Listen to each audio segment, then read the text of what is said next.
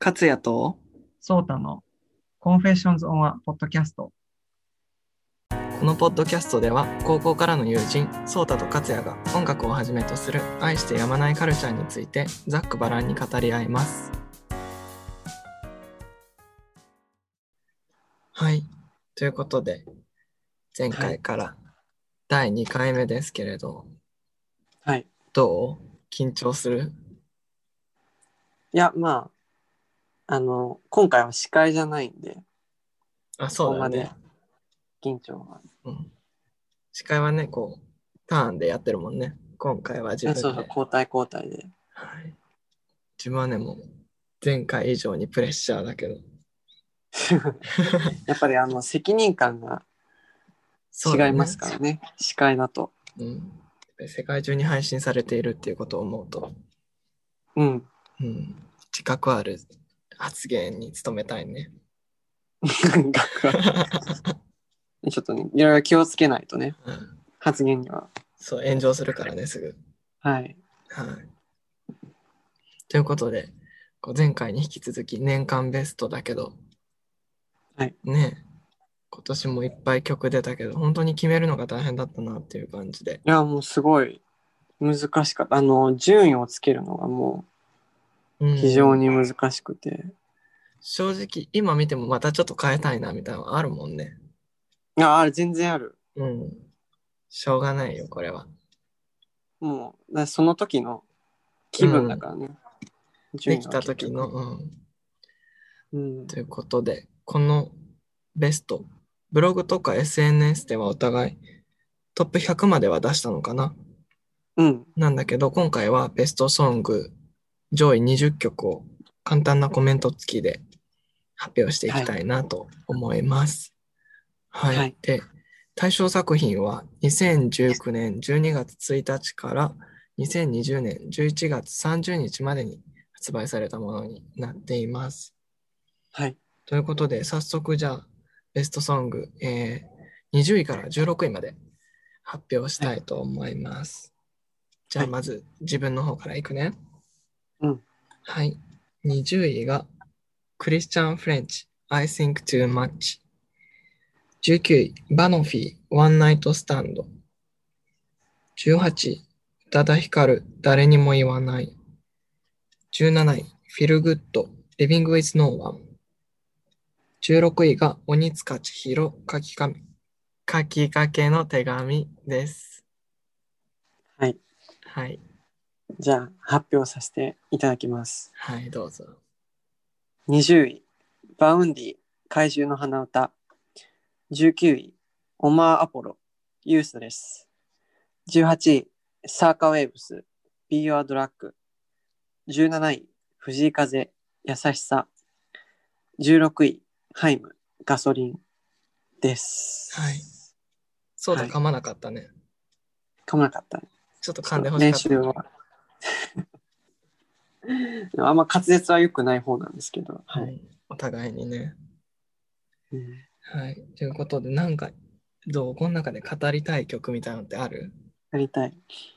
えっと、18位のうんサーカーウェーブスは、あの、アルバムもすごい良かったんですけど、うん、ちょっと惜しくも、あの、個人的ランキングでは、あの、ベスト20に入らずということで、うんうん紹介が漏れちゃったんだけど、うん。まあなんか、単純にかっこよかったっていう、 ほんと素人の感想 なんですけど。 素人だから。あの。 まあね、あの、なんだろう。インディーロックってもう、ね、パターンがこう、出尽くしちゃってる中で、うんうんこう、いかに、そそれをこう、組み合わせて、かっこよくするかっていうところで、この曲はあの、サビの一番盛り上がるところで、本当にシンプルなギターのパワーコードでこう、押し進められるんだけど、それがすごく、かっこいい、単純明快でかっこよかったっていうので、リピートしてました。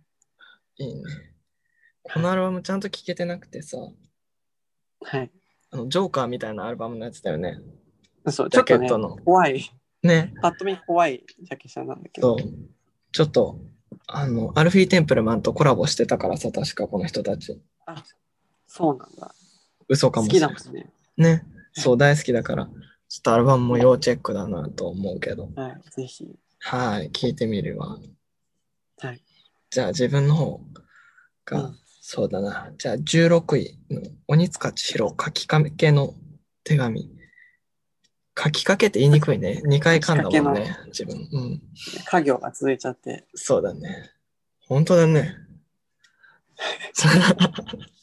そう、この、この曲が、こう、今年出たベストアルバムに入ってた曲で、本当に今年、鬼塚千尋かなり精力的な活動をした年だったと思うんだけど、うんうんうん。こうもう自分も10年近くさ、ファンをやってきて、うん結構、結構長い間、こう、なんて言うんだろうな。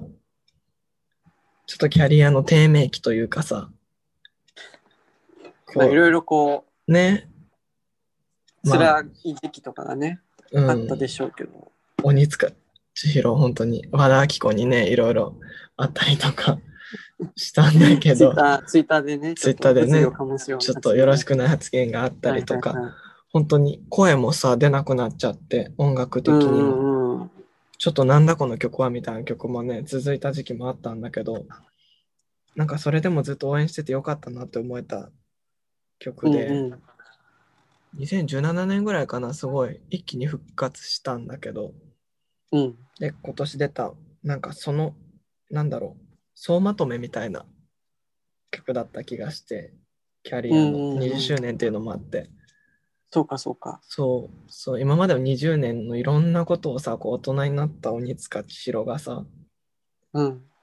なんかこう今の目線で振り返るみたいなのがすごくグッときて、うんあ。の人ってさ神とかさ心臓とかなんかちょっと毒々しい歌詞が多いじゃん単語が、ちょっと不穏だったりするよね。そうそうそううん。そういうのがあんまりなくってこの曲はでうん。すごくストレートで分かりやすくてうん。単純にいい曲っていうのがすごい思ったかな、この曲聴いて。うん。うーん、そうなんだ。ちょっと聞いておきます。ぜひ聴いてください。じゃあそんな感じで、はい。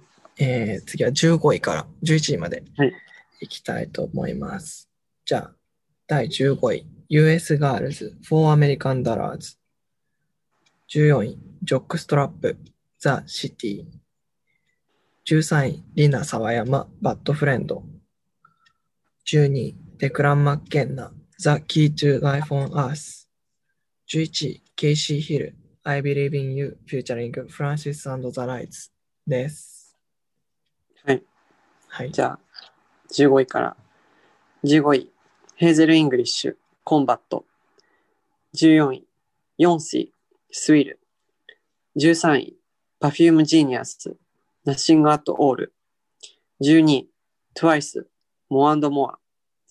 11位、ザ・1975、Me and You Together Song です。はい。はい1975良かったよね、この曲。うん、この曲、うん、すごいハマった。うん。で、アルバムもね、良かったんだけど、ちょっとあの、長すぎる、収録時間が長すぎるってことを理由に、ちょっとあの、トップ20から外れてしまううん 形になっちゃったんですが、ちょっとね、ヒップホップ並みの長さだったよね。やっぱ長いよね、あのアルバム。 ちょ集中して聴けるのは1、2週までかなみたいなところあ って。そうそうそう。やっぱあの、まあ、長かった分、こう、いろんなさ、ジャンルの曲うんがこう織り交ぜられていた中で、この曲はあのこう突出してこうなんて言うんだろうストレートなラブソングっていうか曲調もなんか珍しそうくだポねップっていうか爽やかだったね。そう,、そうそうインディーロックな感じがあってちょっと懐かしさのあるうん。曲だったかなっていうのでハマりましたね。自分は今言った中だとそうだな。ジョックストラップのザ・シティがかなりうんうん聞いたそうだ、これ。 聞いた聞いたあのすごいあのねどんでん返ししてて何回も言ってるけどすごい劇的な変化がうんうんうん。曲中で起きるね、途中で、何なんだろうね、あの、精神を病んでしまった人の脳内みたいな感じだけど、曲自体が。あれ、あれが真新しすぎてさ、めちゃめちゃ面白い曲じゃんと思って、自分はね、結構、うん面白いと思ったなんうかねん、ハマって、こう、友達にも、これ面白いよ、みたいな感じで、うんおすおすすめって言ったらちょっと変な人みたいだから、まあ、ぜひ聞いてみてよみたいなノリ で。それおすすめじゃないのそうだね。 あんまりさ、あの曲好きとはさ、声を大にして言いたくないじゃん。あまあね心配されちゃうよね、うん大丈夫みたいなそう。ジャケットもバンド名も、ジョックストラップって ね。アンバンド調べると変な画像しか出てこないかうんらね。っていう感じですよ。あとは、TWICE 良かったよね。 TWICE もうこれは本当に良かったですあの、今年一番こうな波が来たというか個人的にすごいハマって TWICE にうんうん。でまあそのハマるきっかけになったのがこの「モアモああ、そうなんだア。でそうなんですあの普段あんま k p o p 聞かないんだけどうんうん。あのああのなんだろうこの曲はちょっとやっぱ他と違うなって最初思ってで実際その曲のこと調べてみたらもともとはザラ・ラーソンのうんうん。楽曲だったっていうのででしかもその制作陣にあのエメニケとジュリア・マイケルズとっていうもうそりゃこうぶち上がっちゃうよねっていうそうライでンナすップでね。最強ギラつきポップ。ああそうそうそうそう、うんだからもうこの曲は本当にあのなんだろうエネルギーチャージみたいな感じでレッドブル、聞いてますキクレッドブルみたいなあね。そうキクレットブルそうだね。フィールスペシャルとかね、結構エンパワーメントしてくれる曲が多いよねあそうそ。うそ TWICE うも。フィールスペシャルもあの曲の存在自体知ってたんだけどうんうん今年になってすごいリピートして、あれは本当にもう人の命を救う、あの人命救助ソ ングだと思ってるから、うんやっぱ彼女たちの存在はもう偉大だなっていう、うんうん。身に染みた一年でした。 AED みたいなね。 そうそうそうそう、本当に。本当にって、何が本当にかわかんないですけど、お葬式で流すわ。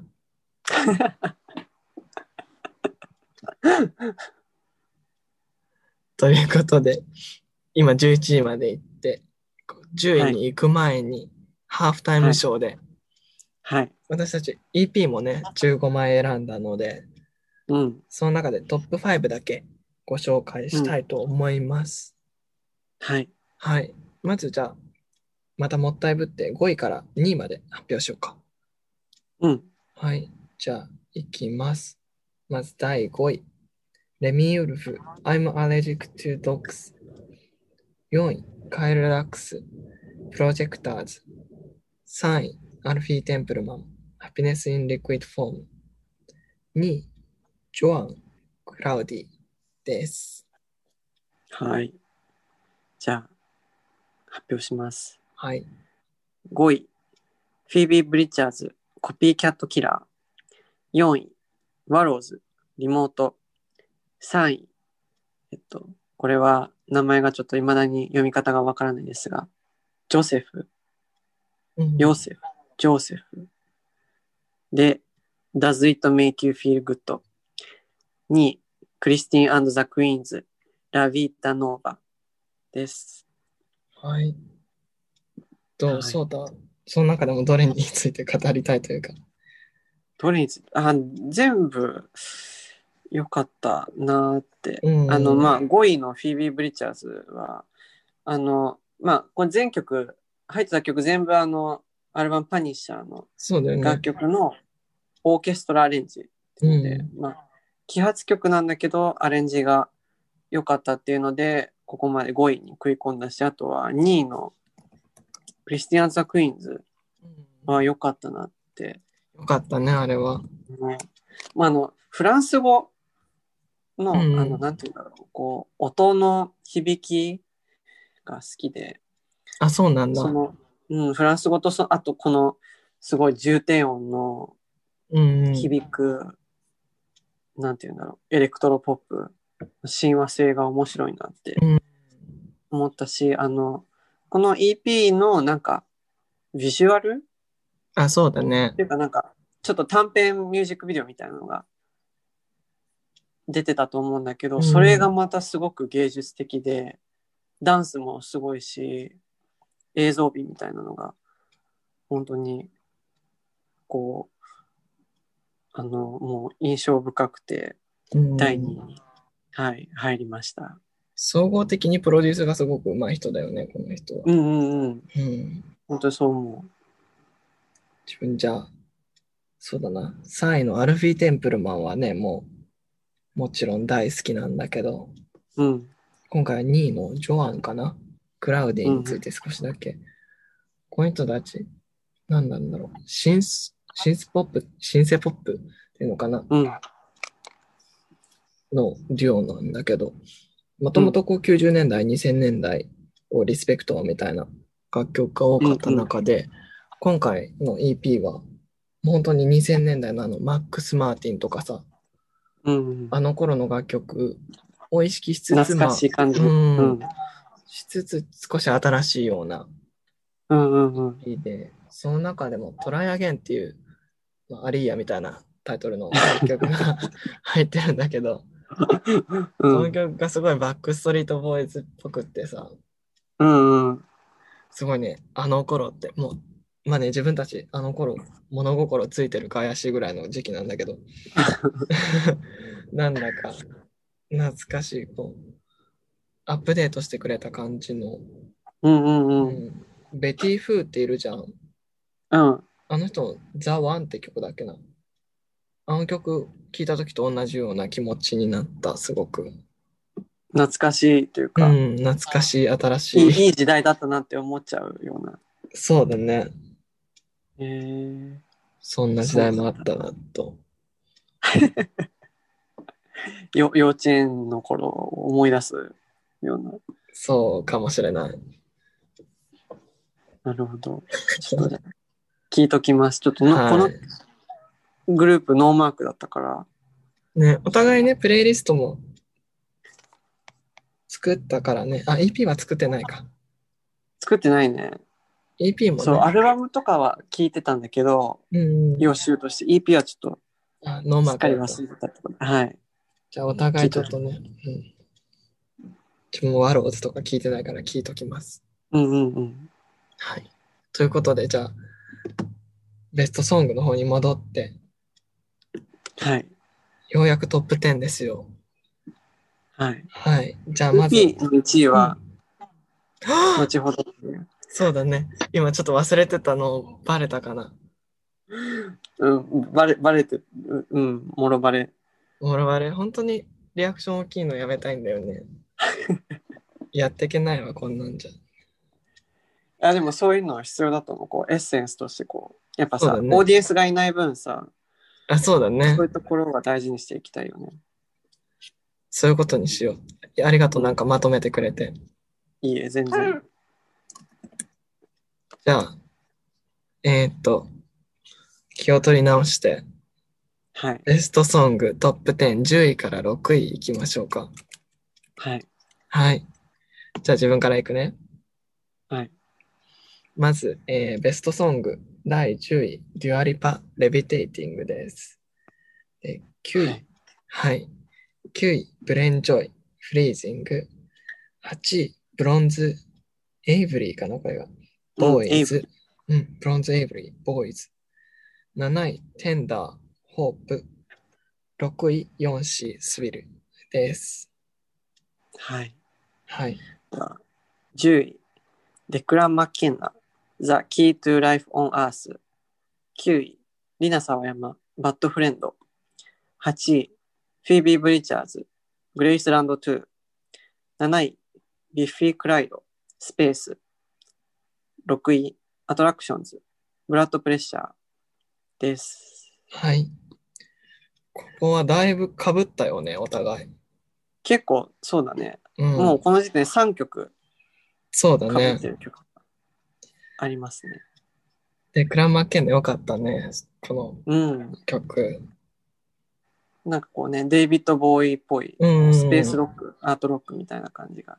ビジュアルもね、完全にそれを意識した感うじんで。うんうん、そうそう。あの、ギラついた感じとうか、んもうあと、あの、コーラスとか、終盤のあの、ちょっとアンセムっぽくなるじゃん。うん、大合唱畳みかける。うん。あ、そうそうそうそう。あれがすごいわか良るかわっかたるな。っていう。うん。あれは、ホール、小さめのホールで聞きたいな。 臨場感。うん、そうだね。で、4C のスイル。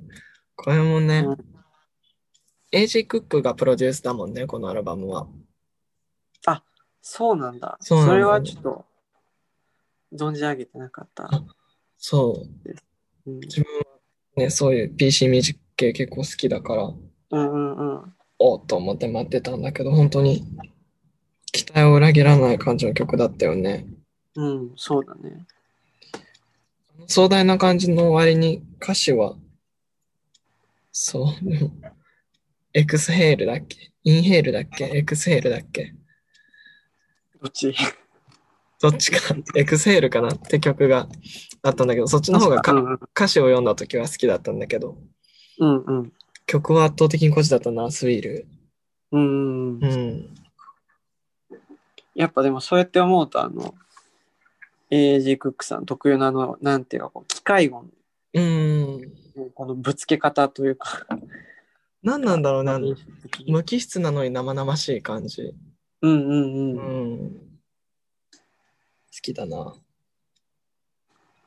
ねえ本当にもう一つかぶったのが、リナでリナすさよ。んやなはリナっすよ。よかったね、これは。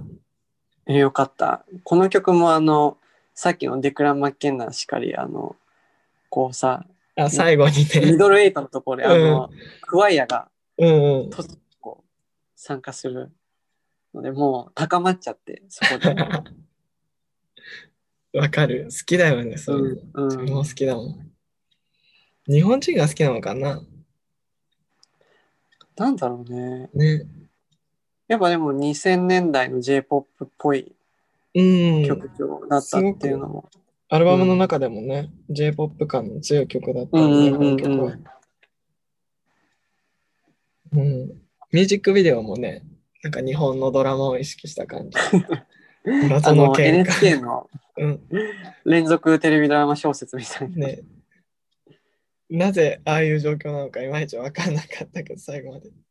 そうだよ。だって普通のアーティストだとやっぱ歌詞通りにさ、うん。女の子の友情をこう描ねくもの、ナイトクラブに行ったりとかそういうのなんだけど、やっぱそこは一味違う。うん、さすが沢山先生ですうよ。ん。 ね、まさかの、切れ倒す。綺麗なんです。びっくりだったね、あれは。うん。そんな感じかな、10位から6位は。そうかな。うん。ということで、じゃあ、5位から2位行きましょうか。はい。じゃあ、第5位。レディー・ガガアリアナ・グランデ、レイン・オン・ミー。第4位、三浦春馬、ナイト・ダイバー。第3位、ジョセフ、ザ・サン・イズ・アップ・フォーエバー。第2位、イーサン・グラスカ、イナ・フォー・ナウ、フューチャリング・フィービー・ブリチャーズです。はい。はい。では、5位、ロットバルト・バロン。とこの曲のタイトルに関してはちょっと未だに全くわからないんですが、極彩。ここは読むんかな ?IGL、過去 S。うん、本当にこれね、わかんない。まあ、極彩、極彩。はい国。際。はい、4位、デュアリパ、フィジカル。3位、図解、当選簿。2位、レディー・ガガ、アリアナ・グランデ、レイノン・ミーです。はい。まずね、レインオンミーがここでかぶったね。うんやっぱもう今年を、うん、代表するう曲ん、して、うん、そうだね。この曲は、うん、渡辺直美のパロディというか、もはや芸術のようなね、完完コピーのミュージックビデオ。あれも含めて、最初から最後まで最高だったね、あれは。うんやっぱりこの曲もいいんだけど、やっぱなんて言うんだろう、その時代背景というか、うん、その一連の流れでこう評価したいなっていうふうに。そうだね。やっぱあの、ちょうどだからこれミュージックビデオの撮影時はまだコロナの向こうがこうロックダウンする前のうん、だからこそあのダンスビデオも撮れて、で、曲発表する頃にはもうね、みんなこう打ちひしがれてる、中でうんこの曲が出て、で、しかもガガとアリアナっていうコンビはもう熱いじゃん。そうそうそうそう。で、しかもこうさ、お互いこう逆境を乗り越えてきたうん、からこそ歌える歌詞の内容。で、そまあそれだけでも十分嬉しいのに、渡辺直美とユリアン・レトリーバーの、ね、あの、ね韓国も出て、で、さらに VMA でそうですよ。コラボしてっていう、もうなんかあれ、あの一連の流れでもう評価したい。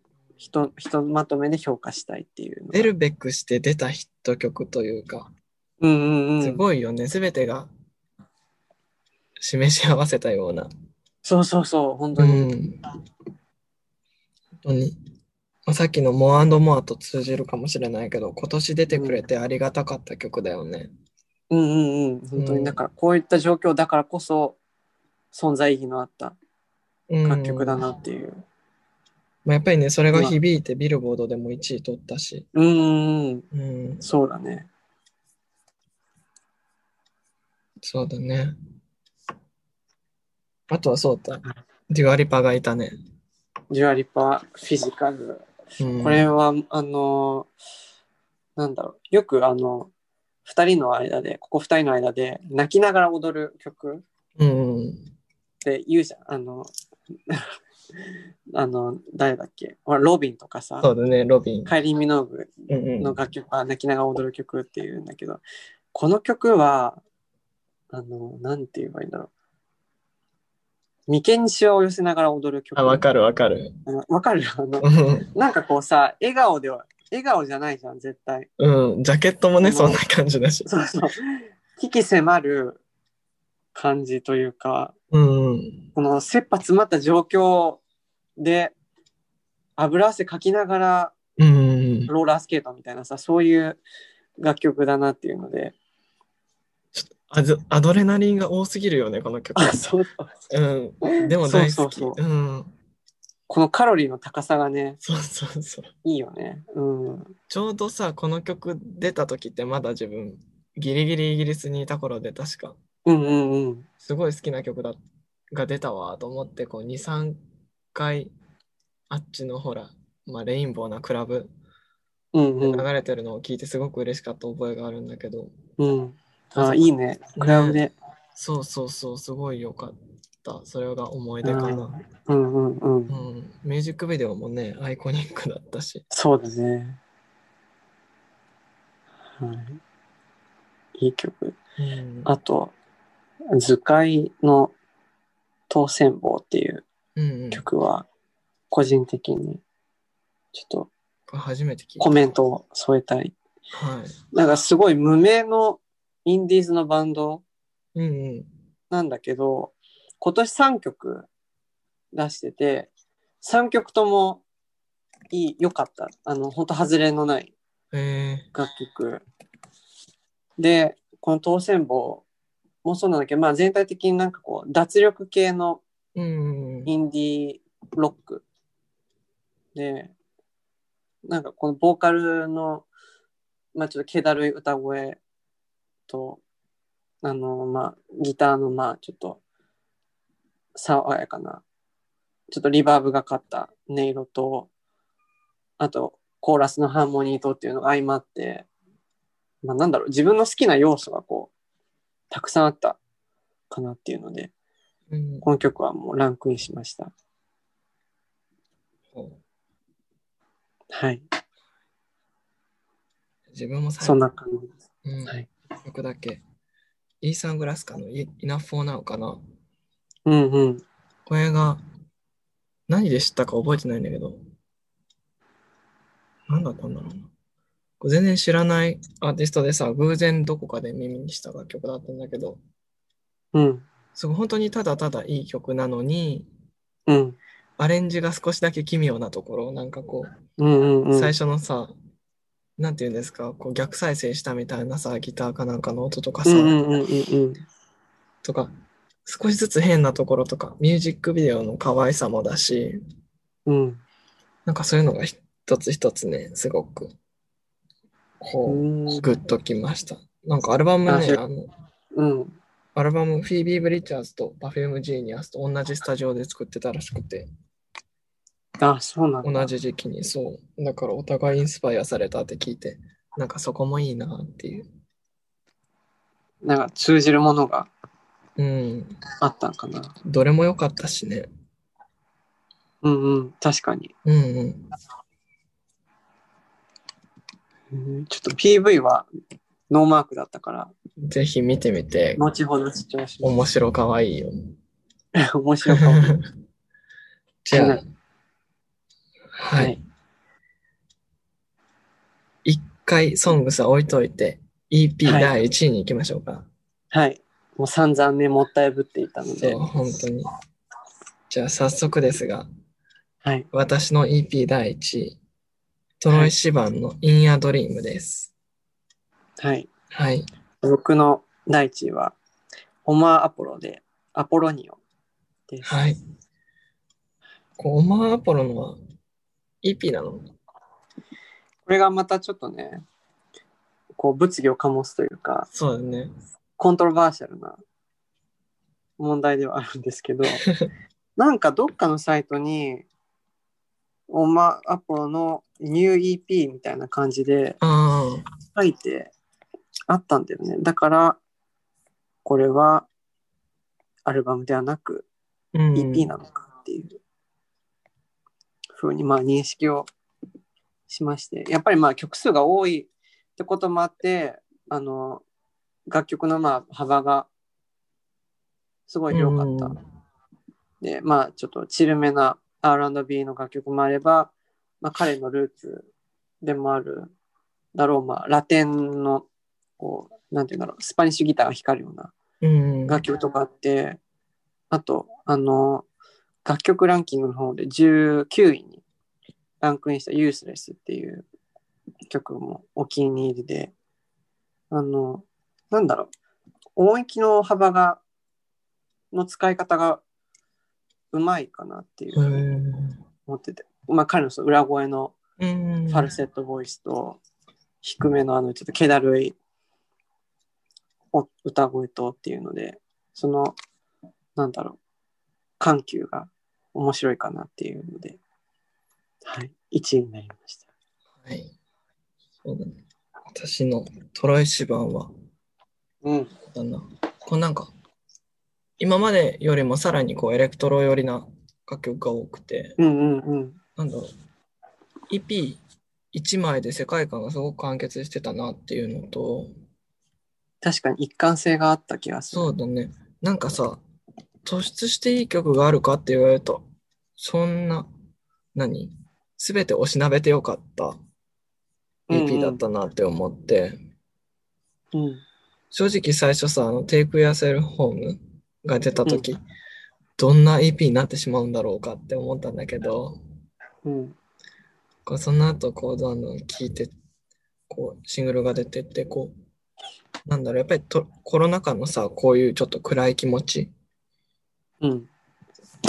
とかをこう反映した楽曲、こう、さっき言ったデュアリパとか TWICE がさ、コロナ禍をこう、エンパワーメントするっていううんう形んで救いに来たっていうのだったら、こっちはこう、どちらかというと寄り添ってくれるようなうんうん救い方をしに来たのかなって思って、うん。うん。すごく良かったな。まあ、もちろんこれって本人のさ、こう、すごくパーソナルな部分を描いた曲 EP でもあるんだけど、うん。うん、それだけにとどまらない、こう、なんて言うんだろう、ユニバーサルな良さみたいなのがあった。そうだね。うん、うんうん。なんかそのまあ共感できるポイントがこう人そそうだねれぞれあったからこそ光るうん、感じだったのかなっていう。ね。はい。はい。じゃあ、早速、早速、あの、ベストソング第1位をお互い発表しましょうか。はい。ついには発い。表です。じゃあ、私の第1位。これがちょっと2019年12月リリースなんだけど、えー、豚地の中央線です。はい。はい。僕の第一位は、ジョセフ、The Sun is Up Forever です。はい。ジョセフ好きだね。 うん、あの、そそうだね。なんか、この曲、いまだになんでこんなに聴いてたんだろうって、ちょっと疑問に思っちゃうぐらい不思議なんだけど、でも何回も聴きましたね。今年はお世話になりました、この曲に。あの、まあ、さっきもその楽曲を構成する要素の話をちょっとしたんだけど、うん。多分彼のルーツに R&B があるのか、こう、この曲はこう、あの、90年代のニュージャックスイングとかのああいうビート感、ビートがこうループしている中で、今時なちょっと心地のいいローファイなギターの音色があって、で、あのサビのところでこう、さ、ハーモニーがこう一気に熱くなうるん。じゃんね。で、でもう僕はもう無類のハーモニー大好き人間、こ う熱いハーモニー大好き。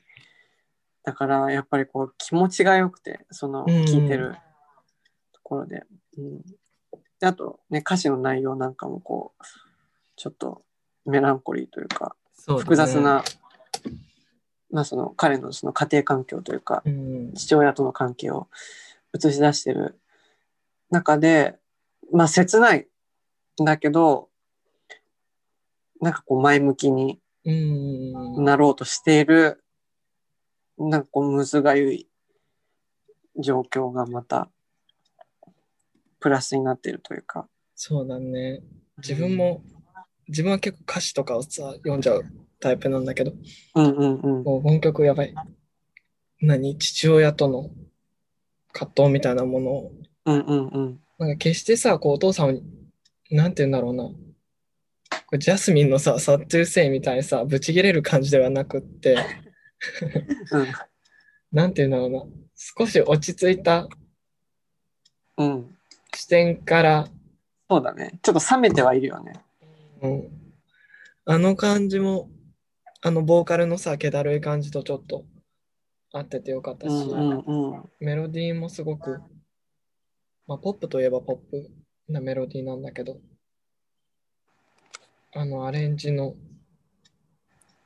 なんていうんだろうな、さっき言ってくれたニュージャックスイングとか R&B っぽさみたいなのも相まって、自分もね、なんでこんなに、自分も3位に選んだけどさ、うなんん、でこんなに好きなのかわからないけど、ねえなぜかハマっよちゃかうっ。たな。うん、ちょっとライブで聴けなかったのが本当に後悔です。ああ、そうだね。行く予定だったもんね。そうそう。じゃあ、自分の第一位の豚地中央線だけど、これそうだ、うん聞いたって言ってたよね。うん、もちろんもちろん。うん。これも最後に盛り上がりポイントがあるもんね。あの、ね、後半からこそうそう。う、後半っていうか、あの、楽器がこう、ね、入っていくよね。管楽器とうんかもさ、盛り上がっていく。すごい単純だから泣いちゃうんだよね、自分。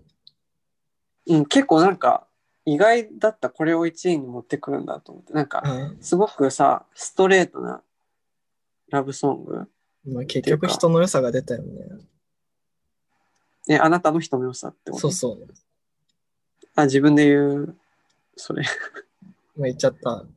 うん。うん。まあ、そうだね。うん。出るよね、そうこうね、人の出るよにね。人相っていうかさ、選んだ曲に。うん。知らんけど。こう、朝ドラ、朝ドラじゃないな、ドラマ主題歌にしたい。この曲。ああ、うんうん、わかる気がすわかるなんか、こうう、うん。ん、日本の J-POP というか歌謡曲、今の歌謡曲がこうであってほしいお手本みたいな曲でさ、うんうん。歌詞もさ、こう、駅名の羅列とか中年っていう言葉を使ったり、ちょっと耳に引っかかるような言葉がちょいちょいできてきたりして、そこも含め良かったな。もともとあの人の声もすごく好きだし、うんうん。うん。そうだもんね、なるほど聞いてくれたって言ってたもんね。うん。いや、すごい、純粋にいい曲だったなって。本当に。こんな感じで、取り留めもなく終わりましたけど。あっさり。ねえ本当に。特に盛り上がりもなく終わっていったけど。と、もう年の瀬ですね。今日が29日かな。そうです、収録日は。うん、 29ギリギリまで収録しているけど。はい。ねえ。まあ次回。次回は何をする予定だったっけ次回は、あの、年明け最初の、ポッドキャストは、お正月スペシャルで、はい。紅白のレビューをしようかなとはい。も思うっねてお、ります。ミーシャが大鳥っていうのも決まって、いや、本当に良かったよね、出てくれて。本当に、で、大一鳥時なんだはどうなるかと思ったけど、うん。うん、高まるばかりだよ。ねうん。そういうのもね、また、お互い共有できたらなと、次回、共有できたらなと思いますけど、はい。はい。じゃあ、まあ、前回と同じように、終わり方、定まりません が、いいかな、これで。でこれもね、おいおい、あの、はい。うまくなっていく予定ではあるので、はい。じゃあはい終わります。それでは、お相手は勝也と。そうたでした。じゃあまた次回、さようなら。さよなら。良いお年を。